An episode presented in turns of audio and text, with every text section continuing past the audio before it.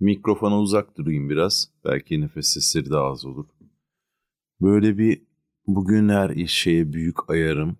Ee, ve oluyor tabii. Bugün bir de yanlış bir şey. Ee, böyle durumlarda bir de üst üste her şey de inadına hani o zaman bakalım burada patlayacak mı gibi gelişebiliyor ya. Önünüze en yavaş adam geliyor araba kullanıyorsanız. Bugün asansörde birilerine yol verdim. Ee, onlar birinci kata çıktılar asansörle falan gibi. Sonra gereksizin tekiyle karşılaştım falan gibi giden ve böyle insanı derlendiren günlerden e, olabiliyor. Çok. Son zamanlarda daha çok herhalde. Ve e, bu gibi durumlarda insan nasıl sakinleşeceğini şaşırıyor ya. Ve böyle hep bildiğin şeyleri deniyorsun. İşte ne bileyim e, neyse onlar yani. Hani sevdiğin dizi, işte FIFA oynamak, e, yürüyüş, e, içki içmek, müzik dinlemek, e, minik bir yolculuğa çıkmak falan bilmiyorum. Ne yapman gerekiyorsa yani. E, ve bu normalde kullandıklarını da işlemediği zamanlarda oluyor. Yani normalde kullandıklarını işlemeyince bu sefer değişik şeyler aramaya başlıyorsun. Yani ne olursa gibi. Bunu aradığın yer neresiyse yani. Ee, YouTube'sa e, işte insan ne bileyim mesela bahsetmiştim torna videoları aşırı e, rahatlatıyor izlemesi. Sesimesi hızlı alıyorlar bazenleri. Fik fik fik fik fik falan içine yok. Epoksi döküyor falan. Genelde de böyle hep bana şeyi düşündürüyor. Bir yandan Antik Roadshow'da izleyen bir insan olarak e, oradaki antika eserlerin nasıl yapıldığını görüyorum. Aslında üretimle alakalı bir e, zanaatin değişimi gibi de bir şey oluyor. Geçen gün bir tane İsveç çakısı yapıyorlarmış. Onun sapını nasıl yaptıklarını görünce mesela aklım uçtu. E, ve bunlar da böyle yeni çeşit zanaatler. Dolayısıyla da böyle ne bileyim yine bir işçilik var.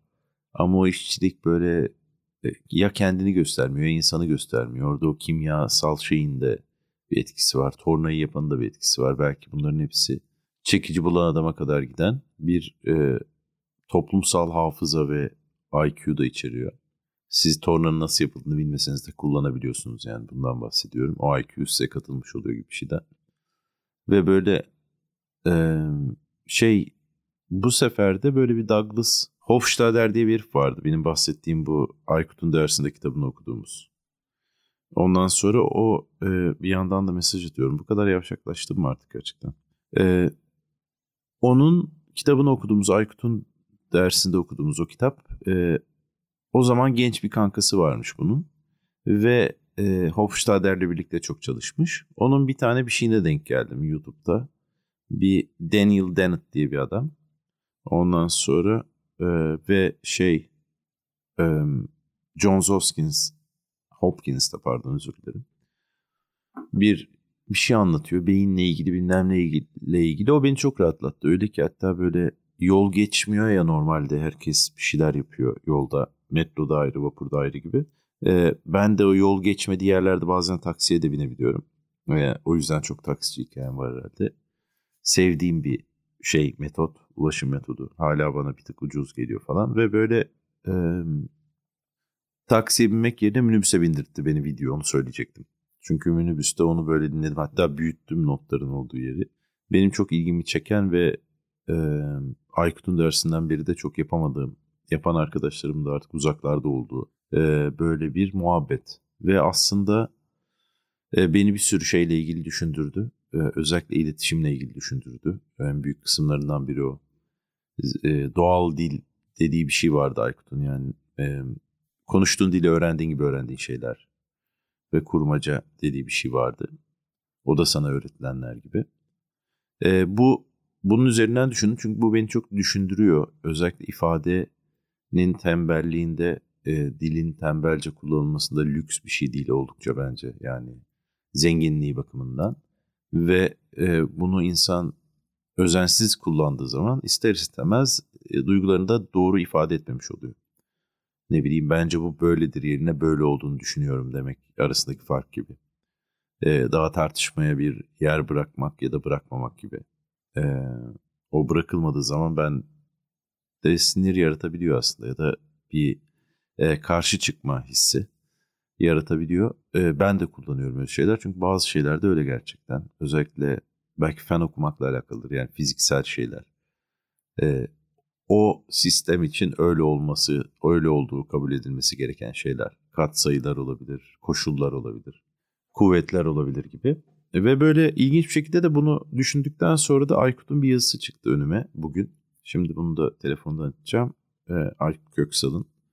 Şeyi düşündüm mesela Aykut Göksal'a ben e, Aykut diyorum kendim muhabbetinde bahsederken karşısında Aykut babayı derim yani de. E, ama mesela Erkmen'e de Bülent Erkmen'e de Erkmen deniliyor. Ben de e, soyadımla çok anılabiliyorum. Ve bunun böyle Erkmen'de yarattığı mesafeyi biliyordum da kendimde yarattığı mesafe üzerine hiç düşünmemiştim. E, ben de ikisinde öğrencisi olma şansına sahip oldum. E, ikisinde tanışmış olduğum için de çok mutluyum. Erkmen'de hatta ilk sınavımdan tam not almıştım giriş sınavımdan ve böyle şey bilmiyorum kaç kişi tam not alıyor ama hmm, bana da öyle güzellik yaptılar. Ben Marmaralıyım ya böyle hani Marmara'nın Marmara'ya göre yüzsün falan gibi bir şey olduğunu düşünüyorum. Yani bence öyle bir bilmiyorum biz jüriydi sonuçta ama e, bir havam olmuştu. Ve böyle Aykut'un yazısı da neredeyse benle yaşıt. Ve tabii ki bütün iyi düşünceler gibi e, eskimemiş olduğunu düşündüm. Olduğunu düşündürten bir yazı oldu. Fakat tabii ki e, bu iletişimle alakalı söyleyebileceğim şey burada da benim master'da da hissettiğim bir şeydi. O da şu yani dilin kullanımı doğru da olsa daha doğrusu bu da olsa şimdi Aykut'un metninde olan e, iletişimi zorlaştırdığını düşündüğüm bir şey var. Ve biraz üstenci olduğunu düşündüğüm ve biraz da yakıştıramadığım. Çünkü aslında çok güzel şeylerden bahsediyor ve benim okuyup size kendi renkli Türkçemle anlatmam gerekmese daha iyi olabilirdi. Onlar bu arada benim bu renkli Türkçeme ben akademik hayatımda da kullandığım için kopuyorlardı onu da söyleyeyim. Ama yani şey e, kopsalar da işte şey yani kendileri öyle bir şey kullanmıyorlar. Bu e, tümel tiyatro, tiyatro mimar ilişkisi üzerine iki metin diye bir günlük gazetede tam 44 yıl önce yayınlanmış e, sanat sayfasından bir yazı. Böyle yazılar yazılıyormuş yani. Ve e, yani bir birkaç paragraf okumak istiyorum aslında çünkü ne kadar ben zorlanıyorum öyle söyleyeyim okurken. Yani ben bile demiyorum da ben zorlanıyorum. Öğrencisi olmuş ya da tanıyan bir insan olarak bazı kelimelerin İngilizcesini, yabancısını düşünüp sonra acaba bu mu demek oluyor diye düşünüyorum. Bu benim ayıbım da olabilir ama e, o kavramın bizde Türkçe olarak karşılığı yoksa direkt çevrildiğinde sanki daha iyi ifade et- etmek de edenin sorumluluğu gibi. Ama tümel tiyatro diye bir şeyden bahsediyor işte. Benim de bildiğim bir şey değildi bu arada. Sadece hani ha dediğim, aa stand-up'ta böyle dediğim anlarda olan bir yazı oldu. Ve böyle bir e, evet bir yerini hmm, bir yerini bulmaya çalışıyorum. Bir sürü yeri öyle de. E, ha mesela yazarın ortaya koyduğu oyunu değil metni ele alacaktır. Tümel tiyatro. Ne ki, ne ki çok kullanıyor. Yazarın metni geleneksel tiyatronun dural verileri içinde kurmuş olması, yazarın ne ki yazarın metni geleneksel tiyatronun dural verileri içinde kurmuş olması, metnin çoğu yerde öne ya da arda doğru kendini sürdürmesine engeller. Tümel tiyatro, tiyatro metni de yeniden üretecektir. Ee, mesela başka bir yerini söyleyeyim. Ee, ha mesela tümel tiyatro Nesin'in Aziz Nesin'in bir şey yap metinden bahsediyor. Ee, Nesin'in metnini ele aldığında bu soyutlamayı tümel yapıya aktaracak. Dışarıdakiler mekan zamansal devinimle yatayda ve düşeyde gelişen, seyirciyi eninci boyutta kavrayan oyun alanına katılacaktır. Parantez içinde metinsel gerçekliğin yorumun mekan zamansal kuruluşa yansıtılması bu denli yalın kat değildir. Kuşkusuz karmaşık bir süreci içerir. Ne ki bu yalın örnekte tümel tiyatronun metne nasıl yaklaşacağını gösterir. Şimdi e, yani gerçekten ileri geri belki akademik metinlerde böyle olması gerekiyordur ama benim gerçekten benim, benim ayar olduğum bir şey. E, bu arada anlattığı şey şu olduğunu anlıyorum. Burada e, yani tiyatro ve mimar altında başlayan keşke böyle başlasaydı yaz dediğim bir yeri var. Ve e, şundan bahsediyor aslında. Bu bizim pratikte bildiğimiz bir şey. O da şu bir takım ezberlerin o işin e, yapılma e, şeklini e, ya da yapılışıyla ilgili anlayışı oluşturan şeyler olabiliyor. Bununla ilgili olarak mesela şu örneği verebilirim. Ee, Mimar Sinan'ın yaptığı camileri hepimiz biliyoruz. Ee, Ayasofya'nın nasıl camiye dönüştürüldüğünü biliyoruz. Dolayısıyla e, birazcık o camilerin hepsinde birbirine yapı olarak bir benzeme var. Bunun sebebi aslında onun bir nevi cami denince akla gelen şey olması. Çünkü ilk bildiğim kadarıyla İslamiyet'in ilk zamanında zaten öyle değil. Daha çok mescit var. Ondan sonra yapılan camilerde de böyle bir bu kadar havalı değiller. Biraz daha cool ve daha sade yerler bildiğim kadarıyla. Daha şapel gibi şeyler. Ve bu bu yani bunlar tabii ki dev mimari yapılar, çok güzel yapılar ama ne zaman hala günümüzde bir cami yapılacak olsa az çok o prototipe benzediğini görüyoruz. Bu aslında bizim hem tembelliğimize denk geliyor hem de onun o olduğunu zannetmemize denk geliyor. Çünkü onu betondan yapmak aslında Mimar Sinan'ın yaptığı şey olmuyor. O Mimar Sinan'ın oraya gösterdiği emek ve özel bir ibadethane için gereken şey. O ibadethanenin yapımında da bence olması gereken bir şey. Oranın kutsallığı sadece oraya bir tabela asılmasından ya da şeklinin bir şeye benzemesinden geliyor olmamalı. Buna alternatif örnekler tabii ki var.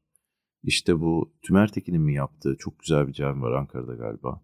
Ee, bizim Yetba Camii efsane bence. Yine giderken bir e, Medine Mescidi var. Yeditepe Üniversitesi'ne giderken o da değişik bir yapı. Ee, yakın zamanda bir tane gördüm. Nerede olduğunu hatırlamıyorum. Galiba Batı Ataşehir'de. Yani deneniyor ve yapılıyor da aslında. Yapılabildiği de gözüküyor. En azından tasarım olarak. Bunu şu yüzden anlatıyorum. Bu ezber mesela sahne sanatlarında da var. Aykut'un anlattığında. Çünkü diyor ki yani hani en eskiden bu iş yapıldığı zaman o işte atıyorum antik tiyatroda e, o mekan, o paylaşım, o katarsis hissi işte orada olan ne varsa onun için tasarlanan bir yer var. Ve daha sonra işte İtalyan sahne, kutu sahne diyor. Bir takım örnekler söylüyor. Ve bunların mimarlar tarafından özellikle tasarlanmadığını ve e, mimarın görevinin sanki o binayı, onun içinde, sahnenin içinde olduğu binayı e, tasarlamak olduğunu, bunun da yanlış olduğunu düşünüyor anladığım kadarıyla. E, ve bu aslında mimarın alanına girer diyor ki dediği doğru. Çünkü bu hattı bilebilecek en yetkin insanlar onlar olmaları gerekiyor. Hem hani genelde çünkü bir işi yani mimarlık gibi işleri yapan insanların hem o işin tarihiyle alakalı. Benim işimde de öyle. Hem de e, günceliyle alakalı, diğer üretimlerle alakalı bir fikri olması gerekiyor ki bir şey tasarlayacağı ya da üreteceği zaman o e, büyük resmin içinde üretebilsin ve bu yük de sanatçının üzerine kalmasın. Çünkü o bir tiyatrocunun eğitiminin içinde yer alan bir şey değil. Dolayısıyla onun fikirleri olsa da onun bitirmesi gerekmeyen bir iş. Bu herkesin herkesi yapma, her şeyi yapmadığı güzel zamanlara ait bir durum. Ama aslında böyle yapıldığı zaman e, başka şeyler olma imkanı oluyor. Çünkü bu sefer sizin hiç aklınıza gelmeyen bir şeyi o mimarın diretmesinde olabiliyor. Ve böyle şey e, bir şey de yapmış bu arada onun da resmi var. Borşert'in kapıların dışındası için mekan düzeni tasarlamış Aykut Göksal. Çok da güzel gözüküyor. Ee, ve böyle biraz ne dediğini anlıyorum. En sonunda şöyle bir şey söylemiş. Biraz atlaya atlaya anlatıyorum ama. Diyor ki e, çağcı tiyatrocunun gereksindiği ise ön sınırlamalar koymayan, bütünsel parçalanmamış bir mekan içeren özgür çözümlerdir tiyatrocunun yatayda ve düşeyde geliştireceği mekansal yapıya olanak verecek tiyatral yerdir. Yoksa tiyatrocu mimarın kurduğu yapıyı bırakacak, kendini boş bir hangar aramaya başlayacaktır. Belki de en kestirme çözüm budur. Ve yani 44 sene önce yazılmış bir yazı içinde bence kestirme çözümüne kadar tutturmuş. Çok da güzel dediğim gibi şey var. Ee, mesela ne ki çağımızın mimarının tavrı mimarlarla bir türlü anlaşamıyorum diyen Peter Brook'a şu sözleri söyletir. Mimar yapısını kalem ve gönyeyle ortaya çıkarmak yerine kurşun bir askerin çevresinde kartonları bükmeye başlamalıdır. Yumuşak dik açılar bulabilir, belki de kural dışı daireler, kare üçgenler, dış merkezli bakışımlar ya da dikdörtgenler. Brook'un önerisi en azından mimarı ön koşullamaların dışına atacağı, düzlemselde değil mekansalda tasarlamaya yönelteceği için üzerinde durulmalıdır. Tabi yine aynı dille alakalı şey var. Ama e, gerçekten çok güzel bir yazı ve bence yani bununla ilgili düşündürüyor. Çünkü bu e, ben şeyi seviyorum açıkçası. Bir işin e, uzmanı gelip orada kafa açacaksa ve onu başka bir seviyeye taşıyacaksa yani bu sizin logonuzu bir grafik tasarımcı mı yapmalı? Siz zaten yapabilirsiniz. Tabii ki yapabilirsiniz bu arada. Ama yani hani bunu sürekli yapmaya devam edersek aslında bizim her şeyi yapmaya çalışmamız gereken ve hiç kimsenin hiçbir şey yapmadığı, yapanların da aç kaldığı bir sisteme doğru gidecek. Dolayısıyla e, bunun sırf o yüzden bile önemi var. Tiyatronun ya da sanat ortamlarının bu tip e, tasarım, diğer disiplinlerdeki insanları da e, içine alabilecek yapılar olmasının oradaki fikir çeşitliliği açısından faydası var. Çünkü o variyete benim hep çok koptuğum bir şey. Ondan sonra ve e, aynı zamanda yani sadece insan çeşitli olarak değil, bunu aynı zamanda yaklaşım çeşitli olarak da düşünmek mümkün. Belki e, Aykut'un dersinde o bahsettiğim o kitabı okuduğumuz bir sürü disiplinden insan olmasının sebebi de buydu. Böyle bir üst üste çıkınca ikisi bir sevindim. Biraz da kafamı dağıttı. Anlatırken bile size yine dağıttı. Ama bu tip tartışmaları onların hem işte Aykut'un bahsettiği hem Daniel abimizin bahsettiği şeyleri e, gerçekten tartışmayı özlemişim. Ya da belki konuşmak istiyorum o e, tedrisatta insanlarla. Bu bir eğitim manasında değil de biraz bu konulara kafa yormuş ve e, tartışma konusunda bir fikri olan insanlarla ilgili. E, hangi kelimelerle tartıştığımız, ne düzeyde tartıştığımız ya da ne minvalde, nereye kadar bu resmi büyüteceğiz, daraltacağız. Bir çocuk gibi mi tartışacağız ki yer yer olabilir. E, ama yani bunun dışında da aslında şeyi düşünüyordum. E, bambaşka bir şeyden bahsetmek adına da fikrim şuydu. Tenisle alakalı bir şeyler anlatacaktım. E, niye tenis sporunu sevdiğimle alakalı e, niye e, stand-up'a benzettiğim yanları olduğuyla alakalı. Ve böyle tenis belki tipimden ben tenis oynuyormuşumdur zaten gibi gözükse de bizim ailede ilk tenis oynayan insanlar ben ve kardeşimiz yüksek ihtimalle. E, zannetmiyorum yani hatırlamıyorum onun dışında olduğunu. E, ve tenis raketi bizim bir yani çekirdek aile zamanları da herkes okula giderken e, yani hani tenis raketi bile böyle yani alınabilecek bir şey gibi değildi uzun bir süre. Yani ilgi duysam bile. Ve ne zaman ilgi duymaya başladığımı, niye izlediğimi hatırlamıyorum. Yüksek ihtimalle televizyonda olduğu için izlemişimdir. Ama hoşuma gitmiş belli ki. Sonra da oynamaya başladım. Kardeşimle birlikte başladık. Yani 11 yaşındaydı, ben 18'dim. Ee, bayağı da düzenli gidiyorduk ama böyle bir inanılmaz akademik bir şey değil. Ben bir noktada biraz ders aldım. O zaman daha çok ders aldım. Ve böyle e, teniste ilgimi çeken şey şu aslında bir e, kendi içinde bir takım garip kuralları olan oyunun maçın içinde olan şeyleri kastetmiyorum da mesela teniste şöyle bir durum var. Bir kere bir aynı soyunma odasını paylaşıyorsun. Dolayısıyla biraz sonra e, kıran kırana bir şeyler yaşayacağın bir insanla öncesinde abine haber noktasındasın. Ayrı takımlarınız ben birbirine pis pis bakabilirsin tabii illa orada kanka habere bağlaman gerekmiyor ama mesela Navratil, Navratilova e, şeyde Amerikan açıkta Navratilova da eski e, kadın e, tenis dünya şampiyon işte Grand Slam şampiyonlarından bayağı önemli bir figür. Ondan sonra her duruşuyla, tercihleriyle falan gibi.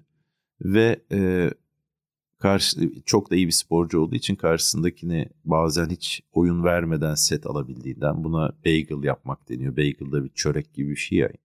Amerika'da bagel'la gelirmiş soyunma odasına. Yani sana bagel aldım gibi bir ince bir espriydi.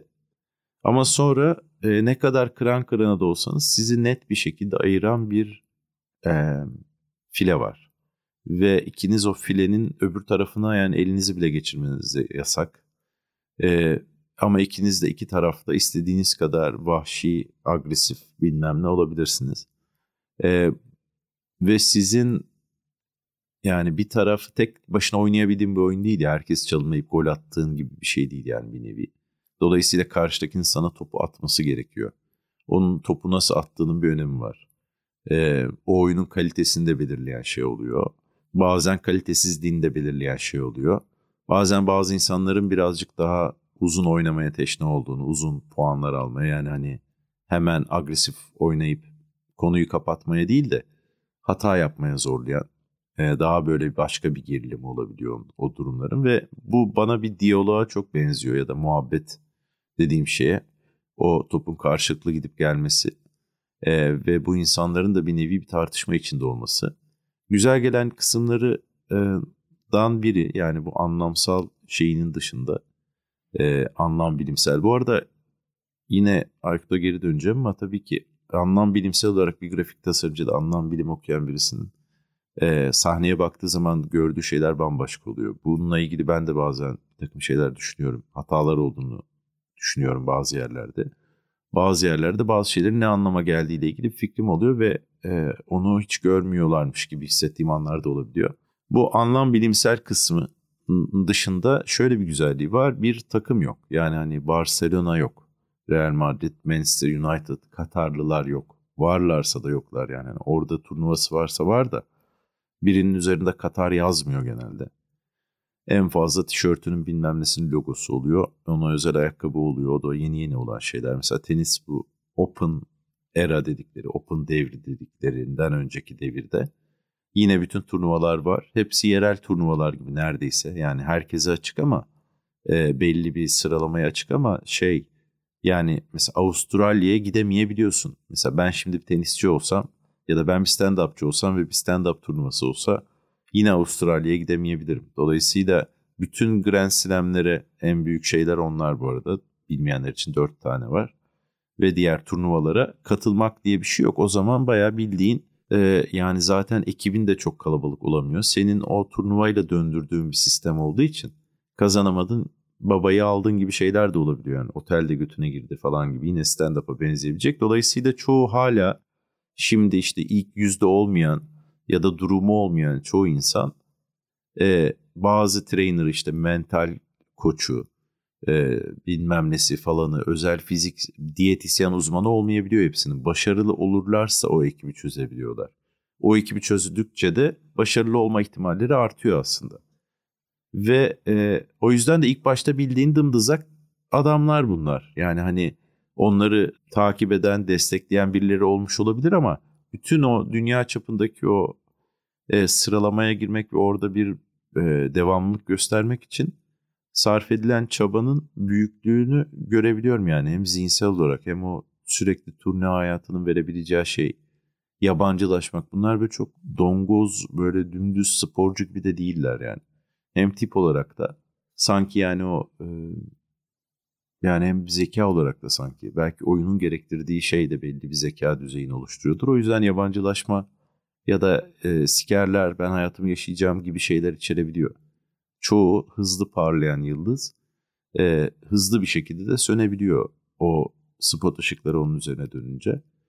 Ve ben de düzenli takip ettiğim bir e, şey spor tenis yıllardır yani Becker, Sampras, Agassi, e, Federer falan zamanların ilk başını falan hatırlıyorum yani izlediğim Ivanisevic, işte Kafelnikov, Haas, efendime söyleyeyim Courier, e, yani Hingis'in hastasıydım. Ondan sonra yani hem kadın hem erkek tenisçileri takip ediyordum. Belki vardı Eurosport mu yayınlıyordu bilmiyorum yani o imkan da vardı yüksek ihtimalle. Şimdi de bir sürü yükselen yıldız binler hani şey e, işte aralarında bu pratik yapmak için turnuvalarda öyle şeyler de var bu arada. Bu insanlar zaten oraya gelene kadar birbirleriyle gençken falan da oynamış oluyorlar. Artı böyle antrenman partnerlerin oluyor. O ünlü ya da hakikaten karşılaşabileceğin insanlardan biri olabiliyor. Ve onunla tatlı sert bir maç gibi hem top yapıp biraz hem de üzerine bir iki set oynayabiliyorsun. Asıl silahlarını da göstermeden ama yine bu başka bir sporda olan bir şey değil. Bir turnuvadan önce takımlar kendi aralarında eğlencesine maç yapmıyorlar turnuva esnasında. Bu yine tenise ait bir güzellik. Ve bu adamlar da e, e, yani bu en ufak yaşlarından beri işte pratik yap antrenmanlarını bilmemlerini gençlik videolarını böyle bir sürü şeyini işte bazı çıldırıp raket kırmalarını e, akabinde özür dilemelerini basın toplantılarını bir sürü şeyi izliyorum ben bununla ilgili. Hatta e, böyle e, en son Caner Omur'a konuk olmuş İsmail Türksev onu dinliyordum. Yine Tuzluber FM'de bu arada dinleyin. E, ve böyle güzel bir podcast'te güzel aktı o bölüm. E, onların da Castle Media diye bir şeyi var. Spor içeriği de yapmak istiyorlar. Hatta dedim ki böyle bir tenis şeyi mi yapsam? Düzenli olması da gerekmiyor. Çünkü sadece büyük turnuvalar bazen olduğu zaman olabilir diye. E, o aklıma geldi. Hatta bir arkadaşım var o yani böyle Twitter'dan tanıdığım birisi de acaba dedim o yani Twitter'dan tanımıyorum ama daha çok sonra sadece Twitter'da görüşüyoruz gibi. Yoksa Ma aile tanıyorum ama o mu olsa falan diye. Çünkü böyle bu o kadar çok şey izleyince bununla ilgili bahsedebilirim. Hem de kafamı dağıtan bir şey izlemek. e, diye ve çok da güzel bir turnuva bitti. Bu sene çok güzel turnuvalar oluyor bu arada. Yani sevmiyorsanız bile bence bakabilirsiniz eğer. Spordan hoşlanıyorsanız orada bir mücadele ve yüksek düzey olduğunu göreceksiniz. Rotterdam ilk e, çılgın atacağı belli olan turnuvalardan da öncesinde katılan katılanlar açıklanıyor. E, bu korona moranı da tabii dem vurdu, e, şey ket vurdu üstüne e, işte zaten bir sürü ülkeye ne bileyim Amerika'ya Djokovic almıyorlar aşı olmadı diye Medvedev Rusları şeyi almadılar Wimbledon'a bu sene alıyorlar. Ki bağımsız bayraksız çıkmalarına rağmen yani hani isimlerin yanında bir bayrak artık olmamasına rağmen. Ve böyle bir e, CB silly season oldu şimdi ama tam e, tam gaz geliyor. E, kill sezonu başlıyor toprak sezonu. Clay sezonu. Ve e, ondan önce de bu Sunshine Double denilen Miami e, son turnuvaydı. Böyle bunlara biraz Baby Grand Slam de deniyor. Yani bir o büyük kadar. Çünkü bir ATP 1000 e, şey etkinliği bunlar. O 1000 puan kazanıyorsun anlamına geliyor ve önemli işte mesela bir önceki senenin şampiyonuysan en çok sen puan kaybediyorsun o sene kaybedersen gibi şeyleri var. Kendi içinde böyle sıralama şeyleri de var. Ve böyle benim takip ettiğim birkaç kişi var. Bu hep tabii ki yeniler gelsin artık o değişsin sürekli aynı adamların aynı şekilde aynı şeyi yapıp kazandığını görmeyelim. İyi de olsalar, çok zor da olsa bunu yapmak. O variyet olsun yine benim hep sevdiğim bir şey. O belki tasarımla ilgili de yani o kazanan tasarımı yapmamak. İşte aynı sahneyi öyle yapılıyor diye yapmamak. E, bununla ilgili her seferinde sıfırdan başlayabilecek ama bir yandan da evveliyatında bilecek bir fikre de sahip olmak. E, bu insanlar da ara sıra böyle çok büyük dominans, dominant e, böyle yani hani etkisi çok hissedilen insanlar olduktan sonra genelde bir bunun arkasından bir yaratıcı süreç başlıyor. Belki bizde de aynı şey olur. E, ve o yaratıcı süreç de e, şeyi içeriyor yani çok net bir şekilde. E, işte yani bambaşka şeylerle yaklaşmayı, normalde kabul görmeyen ya da vazgeçilen şeyleri tekrar katmayı. E, bu teniste e, bir oyuncunun sahip olduğu silahlar ya da e, yelpazesi gibi düşünebilirsiniz. Çünkü illa bu yelpazeye sahip olmak onu her oyunda bir anda ulan biraz da bunu deneyeyim anlamına gelmiyor. Çünkü çok kritik puanlar var. İnsan oyun planından vazgeçemeyebiliyor. Belki bu işte bir stand-upçı için de düşünülebilir sahneye çıktığında. E, yani hani kötü bile gitse o setine sadık kalmaya çalışmak ilk reflekslerden biridir ya da en doğru şeymiş gibi anlatılan ilk başlarda. E, ve şu arada işte şey var. Bu konuya daha uzun gireceğim. E, şu arada e, Alcaraz'ımız var. Alcaraz yeni gelen ve böyle Nadal karşılaştırmaları yapılan ama solak olmayan en başta ve Nadal'ın da ya abi bırakın adam kariyerini yaşasın dediği. Biz de onun kariyerini yaşayalım dediği birisi. Ve böyle gerçekten tenis tanrısı gibi bir çocuk hakikaten. Yani Nadal'a benzetilmesinin sebebi o da o yaşlarda öyleydi. Yetişemeyeceği top olmayan, her türlü hareketi olan, Nadal'a göre bence çok daha eğlenceli bir oyunu olan. Ama fiziksel olarak kafa açacak kadar iyi ve aktif olan bir çocuk. E, Sinner var benim sevdiğim daha nerd tiplerden. Sinner da İtalyan böyle genelde o sempatik herifler çok yükselemeyebilir gibi hissediyordum ama Sinner onu kırdı. Çünkü başka bir takım İtalyanlar da var. Bir tane Sonego var biraz çok İtalyan İtalyan. Bir tane şimdi ismini hatırlamıyorum genç bir çocuk var o bayağı iyi. Ee, neydi ya? Neyse. Ee, bu en son e, Medvedev'imiz benim sevdiğim bir insan kendisi. Çünkü böyle bir seyirciye de gideri olan illa böyle en politikli politik olarak doğru şeyi söylemeyen e, ve birazcık bu gelişiminde sonra özürünü de dileyen gerekirse. Yani bu diyaloğunu hep açık tutan bir herif. E, kendi ana dil dışında üç dil de biliyormuş. Çat patımsı ama biliyor anladığım kadarıyla. İngilizcesi fena değil hiç. E, kendi ifade edebilecek kadar biliyor. Hatta üç dilde düşündüğünden falan bahsetmişti. Çünkü bunların çok uluslu bir hayatı oluyor. Eğer başarılı bir tenisçilerse ufak yaştan zaten gezinmeye hatta bazen ailelerini bırakıp yatılı o tenis okulunun olduğu yere gitmeleri gerekebiliyor. Baya yani hani belki balerini, konservatuvar bilmem ne gibi de e, düşünülebilecek bir şey. Ve e, Medvedev bu sene son 25 maçın sadece birini kaybetti. O birinde Alcaraz'a kaybetti. Geçen finalde bir önceki turnuvanın Sunshine Double'ın ilk turnuvasında. E, onun dışındaki bütün maçlarını kazandı. şey de e, ve böyle kazandıktan sonra da genelde hep cool bir herif. Ya evet öyle oldu falan gibi herif. Artistliğinden değil de böyle yes, oley falan gibi bir adam değil yani. Abartı bir herif değil gayet. Eski bir tipe de benziyor o bakımdan da tatlı. Ondan sonra ve e, bu seferde Alcaraz yine finale doğru tam gaz geliyor. Kesin Medvedev'i yine üzecek falan gibi düşünüyoruz. Medvedev'i beter etti çünkü gerçekten. Sinner'la karşılaştılar yarı finalde. Sinner Alcaraz'ı yendi ama tabii canı çıkmış yüksek ihtimalle. O da Medvedev'e yenildi finalde. Medvedev son 5 finalinden 4'ünü kazandı. Ve gerçekten yani e, fantastik sayılar, e, maçlar, puanlarla dolu bir turnuvaydı.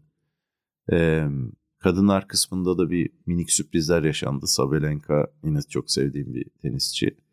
E, son zamanlarda yükselişteydi o bir e, elendi yarı finalde. E, ve Rybakina yine e, Sabalenka ile bir rekabeti olabilecek. Hatta bu turnuvada da çok fazla ace attı. Yani Serena Williams miktarında ace attı. Ama o da yenildi e, finalde. Hmm, şeye Kvitova'ya mı kaybetti? Sıkmayayım. Aslında bakıp doğrusunu da söyleyebilirim. Ama yani e, bu insanları izlemek sadece maçı izlemek değil. Çünkü ben maçı izlemiyorum neredeyse. Tenis Talk diye bir yer buldum. Avustralyalı bir herif var. Canlı anlatıyor maçı. E, ama şunları da yapıyor mesela. O işte finalden önce bu heriflerin nasıl bir yolculuğu oldu.